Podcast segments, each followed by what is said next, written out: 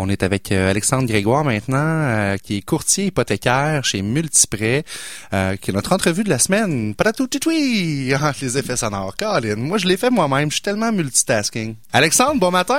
Bon matin, François, ça va bien? Ça va super bien. Bienvenue dans l'émission Entraîne tes finances. Yes, merci beaucoup. On est content de te recevoir parce que les gens ne savent pas c'est quoi un courtier hypothécaire. Si on faisait un vox pop dans la rue, qu'est-ce qu'un courtier hypothécaire? On aurait toutes sortes de réponses farfelues, mais on n'aurait pas nécessairement l'heure juste. Toi, t'es courtier hypothécaire, ça fait combien de temps que tu fais ça? Moi, je suis dans ma septième année déjà. Tabarouette. J'ai commencé très jeune. T'as commencé aux couches? Ouais, ben, en fait, mon père était déjà dans le domaine, donc moi, j'ai suivi. Euh, là, malheureusement, son, mon père est décédé en 2012, et puis donc là, c'est moi qui ai repris sa clientèle, donc là, on est de, de plus en plus dans le jus. De père en fils, c'est vraiment trippant, inspirant. Et puis, ben, parle-nous d'un courtier hypothécaire. C'est quoi que ça fait, ça? C'est quoi que ça mange en hiver? Un courtier hypothécaire, en fait, le, le courtier hypothécaire, on va l'appeler à chaque fois qu'on a un projet immobilier, que ce soit des rénovations, que ce soit l'achat d'une nouvelle propriété, que ce soit un immeuble locatif, peu importe. Avant toute chose, la première chose, la première étape à faire, en fait, c'est d'appeler notre courtier hypothécaire. Courtier hypothécaire, lui, va pouvoir nous calculer combien ça va nous coûter ce projet-là. Il va pouvoir nous faire des scénarios avec les différents taux qu'il y a sur le marché. Puis il va s'occuper aussi de la préqualification, de vous donner, euh, de vous assurer que vous avez la possibilité de faire ce, projet-là. On, s'entend que c'est pas nécessairement le réflexe naturel. Je suis un ancien banquier. Les gens, par réflexe, ça fait comme 60 ans ou tant d'années qu'ils sont à, à leur caisse ou à leur banque, ils ont leur petit compte étudiant là depuis des années. Souvent, les gens, le premier réflexe, c'est d'aller voir leur banquier. Exactement. Le, le premier réflexe, c'est- toujours ça. Puis nous, on essaye un peu de, de briser cette, cette, cette façon de faire-là. Puis nous, en fait, la grosse différence qui nous différencie avec les, les, les banques directement, c'est que nous, on travaille pour vous. On travaille pas pour une banque. Euh, moi, ma job, dans le fond, c'est de trouver vraiment le produit qui s'adapte le mieux à vous parmi toutes les institutions financières avec lesquelles on fait affaire. On en a une panoplie, là, à peu près une vingtaine au total avec lesquelles on fait affaire. Puis nous, on trouve le meilleur produit chez chaque institution financière. Puis on a déjà des ententes avec des taux les, les plus bas qui sont capables d'aller chercher. Donc, pas besoin de tordre le bras du banquier pour aller chercher son meilleur taux. Moi, je l'ai déjà sur ma grille. Les gens sont mal à l'aise de négocier, mais ce que j'aime, c'est qu'avant de me parler de taux, tu m'as parlé de produits. Parce que les gens n'ont pas idée à quel point c'est important de choisir le bon produit quand on parle d'hypothèque. Le taux d'intérêt est mis de l'avant, on regarde les publicités, c'est souvent, souvent ça parle de taux, mais les gens pensent à tort que c'est le taux qui est le plus important. Vous avez tellement de choix de produits différents. Tu as combien de banques avec qui tu fais affaire? On en a à peu près une vingtaine au total, puis chaque institution financière a euh, une A des panoplie de produits différents. Exact, puis ça devient difficile pour le consommateur de se démêler à travers tout ça. Donc moi, c'est mon rôle justement de, de, de faire le tri avec ça. Puis tu serais surpris, François, de voir à quel point j'ai des clients qui viennent me rencontrer des fois qui me parlent juste de taux fixe, de taux fixe, puis qui sont bien insécures, puis que finalement, après une discussion avec moi, ils sortent de mon bureau avec un taux variable, puis ils sont super safe, puis ils sont super contents d'aller avec un produit comme ça. Donc, Surtout dans une économie comme actuellement, on sait que ça reprendra pas demain matin rapidement, fait que c'est le temps de prendre un peu plus de risques, si je peux me permettre l'expression. Exactement. Puis sachant qu'il y a certains prêteurs qui vont nous permettre de convertir, exemple, un taux variable en taux fixe en cours de terme, ben, ça vient nous donner la sécurité qui nous manque peut-être pour dire qu'on fait le saut pour aller dans le taux variable. Je me trompe-tu, Alexandre, ou un autre avantage de passer vers, de- de- en fait, de contacter le courtier hypothécaire en premier, c'est que vous êtes des spécialistes. Quand tu vas voir ton banquier, on lui demande, quand tu travailles pour une banque, d'être bon en placement, d'être bon en hypothèque, en ouverture de compte, de connaître les 15 sortes de cartes de crédit différentes que la banque peut offrir. Toi, tu fais de l'hypothèque, puis c'est ça que tu fais. Tu es Exact. spécialiste là-dedans. J'ai de la misère à concevoir des fois que quelqu'un peut être spécialiste dans l'hypothèque, dans les placements, les Tu peux assurances. pas. Tu d'être es un en- généraliste. C'est comme euh, le docteur. Tu es un, t'es un docteur général qui fait un peu de tout, la médecine familiale. Mais quand il y a un cancer, tu vas voir ton...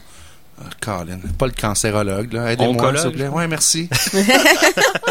Mais bref, avec les finances, c'est pareil. Exactement. Euh, quand on a un besoin en hypothèque, c'est sûr que le, le conseiller qu'on va aller rencontrer a vraiment juste une formation de base au niveau de l'hypothèque, tandis que nous, dans la- les courtiers hypothécaires, on fait juste ça. Je fais, euh, je vois peut-être une centaine de cas par année euh, devant moi d'hypothèques. Ça fait que j'ai pas mal tout vu, là, on pourrait dire, en, en sept ans. Là, donc, euh, euh, Oui. quand, on, quand on a un besoin en hypothèque, euh, c'est c'est vraiment le spécialiste, le courtier hypothécaire. Excellent. Parle-nous un petit peu des différentes étapes. Euh, tu as des clients, j'imagine, qui viennent te voir pour acheter, mais il y en a d'autres que c'est pour faire des refinancements. Mais euh, ça commence par quoi le travail que tu fais avec tes clients? En fait, le premier, le- le- la première, la première étape, en fait, c'est qu'on va avoir une discussion téléphonique qui va être de savoir un peu c'est quoi votre projet, si c'est un, si c'est un achat, si c'est un refinancement, si c'est un renouvellement. Puis ensuite, bon, on va établir une stratégie en fonction du, du projet. Et puis après ça, tu vas euh, donc discuter avec le client de ses besoins. Tu vas sortir la code de crédit. Tu vas travailler avec une genre de code de crédit, j'imagine. Exact. On va éventuellement monter le dossier. On va ensuite sortir le dossier de crédit. Euh, ensuite, la code de crédit, en fait, on va on va, sortir le, rapport de crédit, nous qu'on appelle Equifax. on va regarder la cote qui est habituellement les codes vont varier entre 300 et 961, qui est le maximum euh, théorique, mais honnêtement, on en voit très rare. Tout, ça. Exact. On en voit plus entre entre 650 et 650 et 750, c'est pas mal la moyenne. Puis ça nous prend un minimum d'au moins 600 pour dire qu'on va dans le crédit euh, régulier. Donc, c'est ce qui va dicter un petit peu le choix. Tu me disais tantôt, j'ai 20 prêteurs différents. En fonction de la cote de crédit du client, tu dis, tu vas pouvoir recommander au client d'aller vers tel ou tel produit parce qu'il va se qualifier dans une banque puis peut-être pas dans une autre dans le fond. Exactement, puis c'est un peu ça le rôle justement du courtier, c'est que nous on cherche des solutions, on cherche pas des raisons de, de, de trouver un refus. Moi j'ai une paye juste si je réussis à avoir un prêt. Fait que c'est ça la différence aussi avec votre, votre banquier directement, votre, votre institution financière. Lui il va il va être payé à salaire, va peut-être avoir une petite commission s'il réussit à vous vendre quelque chose. Mais moi de mon côté j'ai rien du tout si on réussit pas à avoir un financement. Ça fait que moi je vais tout faire. Si moi je finis par vous dire non, c'est qu'il y avait vraiment aucune option pour votre projet. si ça fonctionne, tu me parles de paye, est-ce qu'il y a des frais pour le consommateur? Il y a aucun frais en fait nous, on est payé par les institutions financières directement. Donc, la banque, exemple, plutôt que de payer de la publicité pour aller chercher un client, Dieu sait que ça coûte cher pour une banque d'aller chercher un nouveau client puis de l'arracher, de, de, le faire sortir de ben sa banque. Vous, le savez, ceux qui ont eu à changer de banque, euh, c'est un processus qui est pénible et que les gens aiment pas faire. Exactement. Puis souvent, la, seule raison pour laquelle on va sortir, sortir d'une banque pour aller vers une autre, c'est parce qu'on a eu un service euh, horrible. Euh, sinon, si c'est juste une question de produit, souvent, on s'intéresse pas vraiment à ça. Donc, c'est bien rare qu'on va changer d'institution financière. Donc, pour la banque, ça, ça vaut ça, d'avoir un nouveau client qui arrive chez eux. Donc, nous, ils nous payent en conséquence. Donc, il n'y a pas de coût supplémentaire pour le client de faire affaire avec vous. Puis d'ailleurs, c'est un peu la question que j'avais, c'est, admettons que moi, toutes mes choses, mon compte, euh, mes placements sont à une banque X. Je viens de voir, puis tu me dis, François, dans ta situation, je te recommande la banque Y. Est-ce qu'il faut que je change tous mes comptes bancaires ou je peux conserver mes comptes actuels? Pas du tout. En fait, la, banque Y peut te servir juste pour, euh, pour ton hypothèque. Euh, J'aurais pu dire la banque de l'étoile ou la banque de la mer. Ben, bref, la banque Y, tu peux leur fournir juste un spécimen de chèque. Les autres vont venir prendre les paiements directement dans ton compte. Donc, pas besoin de tout changer ces choses de place. C'est certain que la banque Y risque de te faire euh, une offre intéressante pour essayer d'aller ramasser tes produits que tu as déjà avec l'autre institution financière, puis va probablement battre les taux, ben, les taux d'intérêt sur tes cartes de crédit, battre tes, tes placements. Pour des offres compétitives. Exact. Ils vont te faire des offres compétitives, mais si ton objectif à toi, en bout de ligne, c'est de garder toutes tes choses avec la même institution financière, puis juste avoir ton hypothèque ailleurs pour sauver sur le taux d'intérêt, c'est possible de le faire. Parce que les gens ont une vision euh, des banques qui est un peu euh, biaisée. Les gens pensent que les banques là, elles sont super là pour aider les clients, puis on met ça beau, il y a de l'enrobage, mais la banque c'est une entreprise, c'est une business. Qu'est-ce qu'elle veut, c'est de générer des profits pour les actionnaires. C'est plate de même, mais c'est comme ça que ça marche. Exactement. Les employés en succursale ont des objectifs à atteindre, puis il y a de la pression, puis il faut que tu atteignes tes chiffres parce que sinon tu vas, tu vas te faire coller en meeting à la fin du mois là. Exact. Ce que j'aime de votre rôle, c'est que vous êtes indépendant.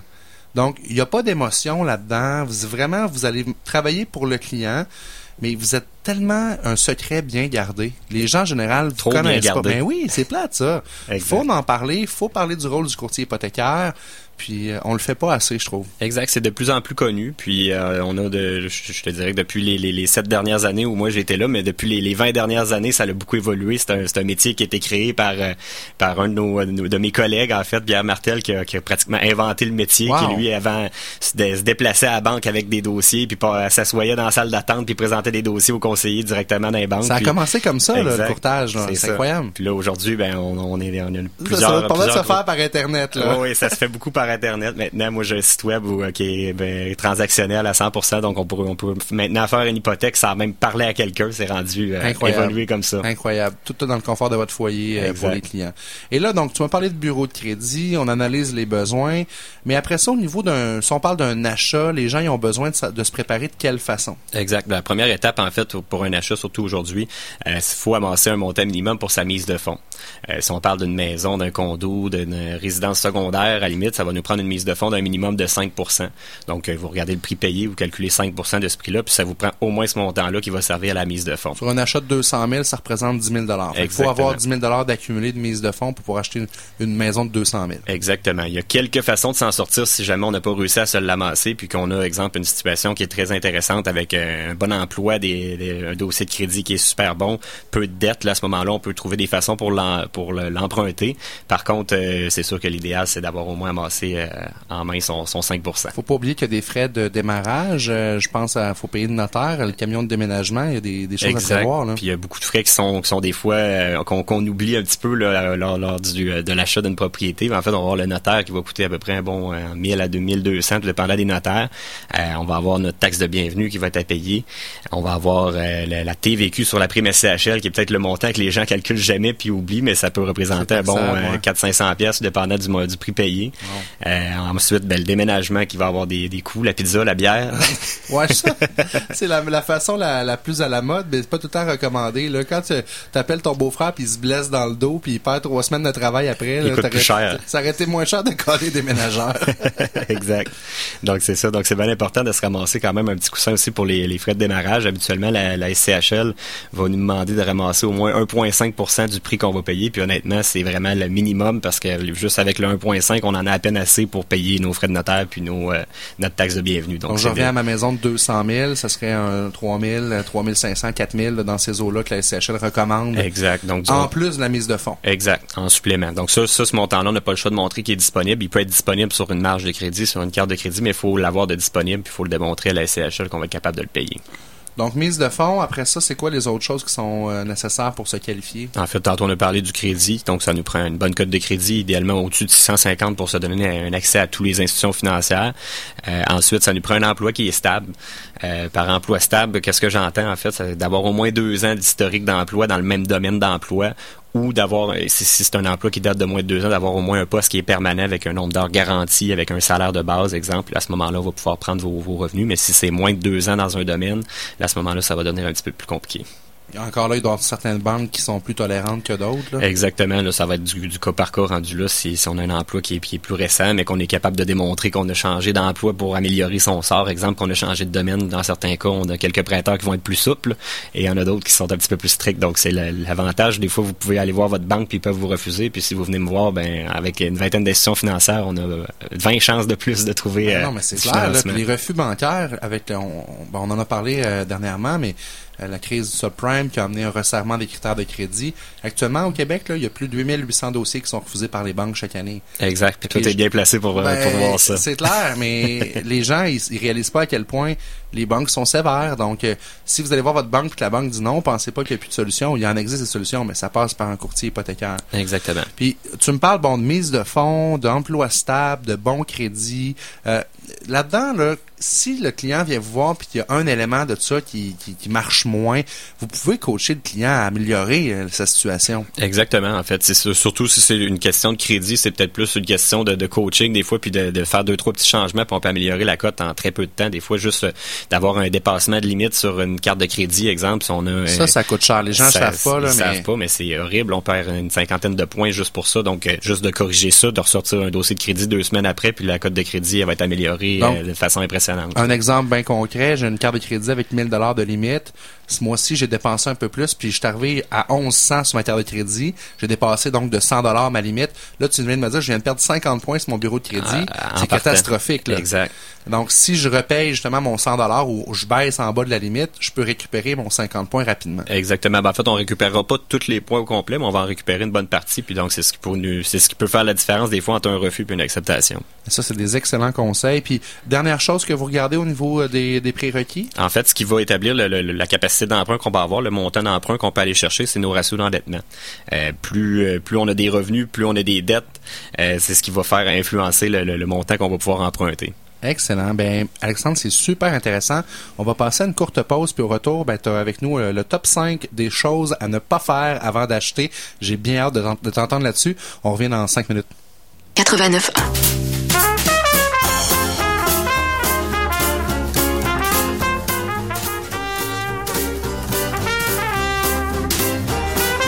CKRL. Québec.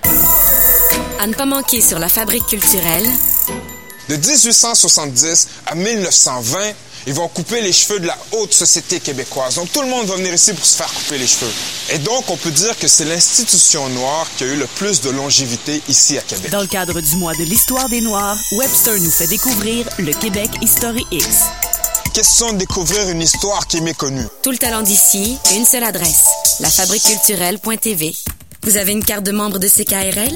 Économisez 15% chez Chichio Café, 875 rue de Clairefontaine à Québec. chichiocafé.com. Votre carte au coût de 25 est valide pour un an à la date d'adhésion. Ne tardez plus, faites-le aujourd'hui sur ckrl.qc.ca. La carte de membre de CKRL, c'est pratico-économique. Près de 1200 participants sont attendus à Québec du 14 au 18 février 2016 pour le plus important rendez-vous francophone des professionnels des arts de la scène en Amérique. D'abord réservé aux professionnels de la scène, les portes de la bourse Rideau sont ouvertes au public pour certains spectacles et ce gratuitement. Au Cercle, à l'Impérial Belle, au Grand Théâtre de Québec, au Palais Montcalm et à la chapelle du Musée de l'Amérique française. Découvrez ou redécouvrez en formule vitrine de 20 minutes ou plus Quartango, Gabriella, Théâtre Niveau Parking, Cas Public, Whiskey Legs, Yann Perrault, Dead Obies, Pascal Picard et plusieurs autres. Le public est invité à se présenter dès maintenant au guichet des salles de spectacle participantes pour demander leur billet gratuit. Bonjour, ici Frédéric Lisotte, blogueur et porte-parole à Retraite Québec. Pour la plupart d'entre nous, la retraite va durer plus de 20 ans. Et calculer combien d'argent épargner pour la retraite, ça se fait pas tout seul. Faites-le en ligne avec l'outil Simulaire. Simulaire, c'est cinq étapes faciles. Parce qu'à plus de 20 ans de retraite, ça vaut bien un petit 5 minutes. Votre retraite se calcule maintenant sur jeplanifie.gouv.qc.ca. Un message de Retraite Québec.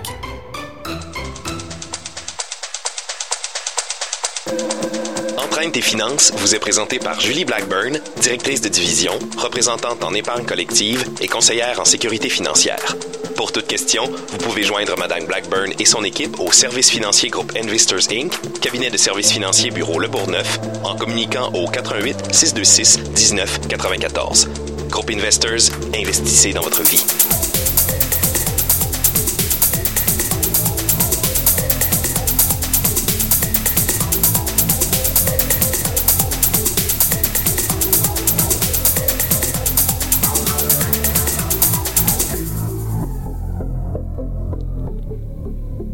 De retour avec euh, Entraîne tes finances, François Bégin au micro et on a Alexandre Grégoire, courtier hypothécaire euh, de Multiprêt avec nous en entrevue.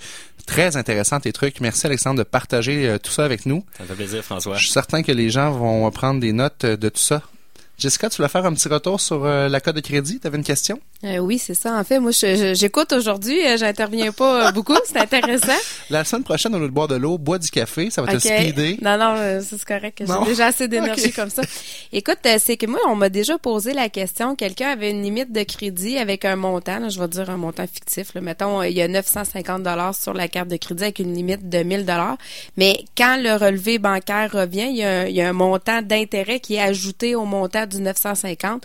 Donc, supposons que ça arrive à 1020 dollars. Est-ce que ça, est-ce que c'est compté aussi dans le dépassement de ce qu'on disait oui, tantôt? ça fait ça fait partie du dépassement de la limite de crédit. Donc, euh, pour une personne qui a une limite de crédit à peu près à ça, 1000 dollars, je vous dirais, moi, ma, première recommandation, ça serait peut-être de, de, premièrement corriger la situation, de remettre ça en dessous de la limite, puis après ça, éventuellement, de demander une augmentation de la limite, parce que si vous si vous si vous frisez souvent la limite, si vous êtes proche de la limite, c'est toujours négatif. Même si, à la limite, même si on dépasse pas notre limite de crédit, d'être juste de s'en approcher, ça fait baisser notre code de crédit aussi. Donc c'est un peu moins important comme euh, baisse.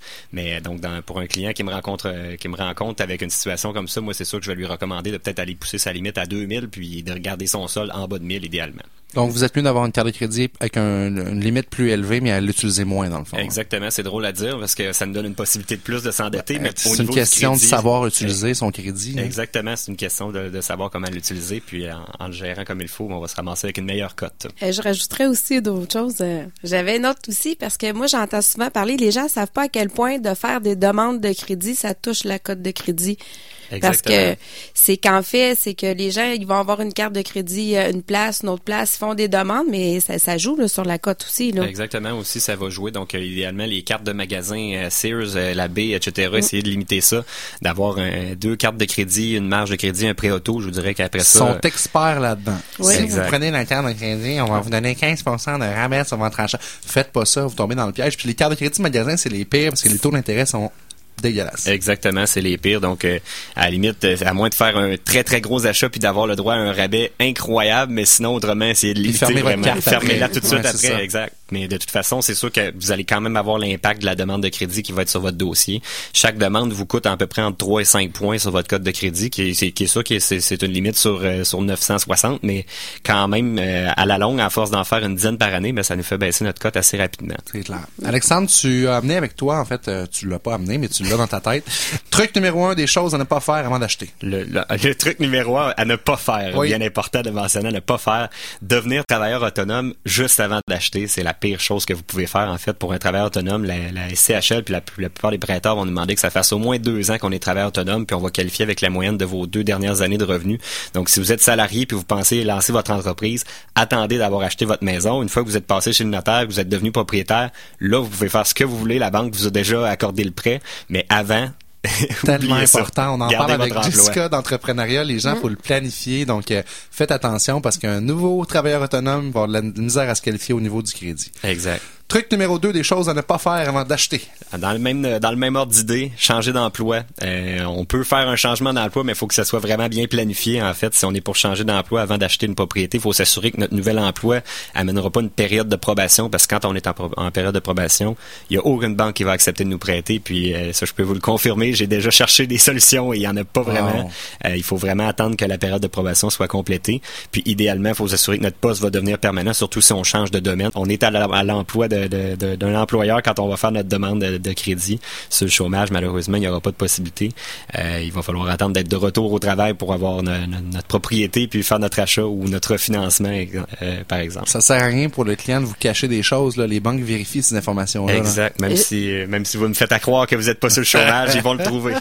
Je, viens d'avoir une question. Quelqu'un qui est sur le RQAP, sur le régime parental, est-ce que ça a été inclus dans le chômage ou? Non, ça va être différent en fait parce qu'avec le RQAP, on va avoir une date de retour au travail qui est prévue. Donc ça, bien important de l'établir avec son employeur. Puis moi, du moment que j'ai une date de retour au travail prévue, puis qui nous confirme que vous allez revenir avec à votre poste à, temps plein, exemple avec le, plein salaire, moi, il n'y a pas de problème, je vais pouvoir qualifier avec ça. Et le dernier truc, des choses à ne pas faire avant d'acheter? Celui qu'on voit le plus le plus fréquemment et le pire, c'est une chose pour laquelle on peut patienter habituellement quand notre voiture elle, commence à être vieillissante. Achetez votre maison, puis après ça, vous payerez la voiture que vous voulez. On, on vous achalera pas. Puis obtenir un prêt auto, c'est pas mal plus simple qu'obtenir un prêt euh, pour une maison. Alexandre Grégoire, merci beaucoup de ta présence avec nous. Tu nous as donné beaucoup de, de trucs. J'ai une autre question. Hein, là, j'étais silencieuse. c'est pas grave. Euh, juste une dernière question parce que les gens, ils croient que juste le fait d'avoir euh, une bonne mise de fonds, un 20, un 15% mais pas de revenus, ça dérange pas. Non, en fait, il faut c'est une combinaison de tous ces points-là. Il faut avoir euh, il faut avoir un bon score dans tout. Il faut avoir une bonne cote de crédit, il faut avoir des ratios d'endettement bas et il faut avoir notre mise de fonds. Le fait d'avoir juste un des trois nous nous permettra pas d'acheter. Il faut réussir à combiner les trois. Des fois, peut-être qu'avec un co-emprunteur qu'on peut ajouter un, parent qui a, qui, a, un beau dossier qui peut euh, nous endosser, ça peut venir corriger certaines lacunes. Mais il faut s'assurer d'avoir les trois. Il faut avoir l'emploi, il faut avoir les revenus et il faut avoir la mise de fonds et le crédit. On va passer à la chronique financement alternatif avec un de tes collaborateurs, en fait un de tes 20 prêteurs, qui est Pentar Finance. On est avec euh, Peter Galli, Alexandre Grégoire. Merci beaucoup. Puis en terminant, peut-être nous mentionner l'adresse pour ton site internet. Oui, en fait, on va avoir le alexandregrégoire.com, alexandre grégoire.com. Euh, c'est mon site web directement, donc vous pouvez y faire votre demande en ligne, vous pouvez aller calculer vos, euh, vos ratios d'endettement, vous pouvez aller voir votre capacité d'emprunt, puis vous pouvez entrer en contact avec moi. Vous pouvez même chatter avec moi. Ah, ben ouais, à tout, à tout, à tout ben heure du jour ou de la nuit. Génial. Idéalement le jour. On passe à la chronique financement alternatif.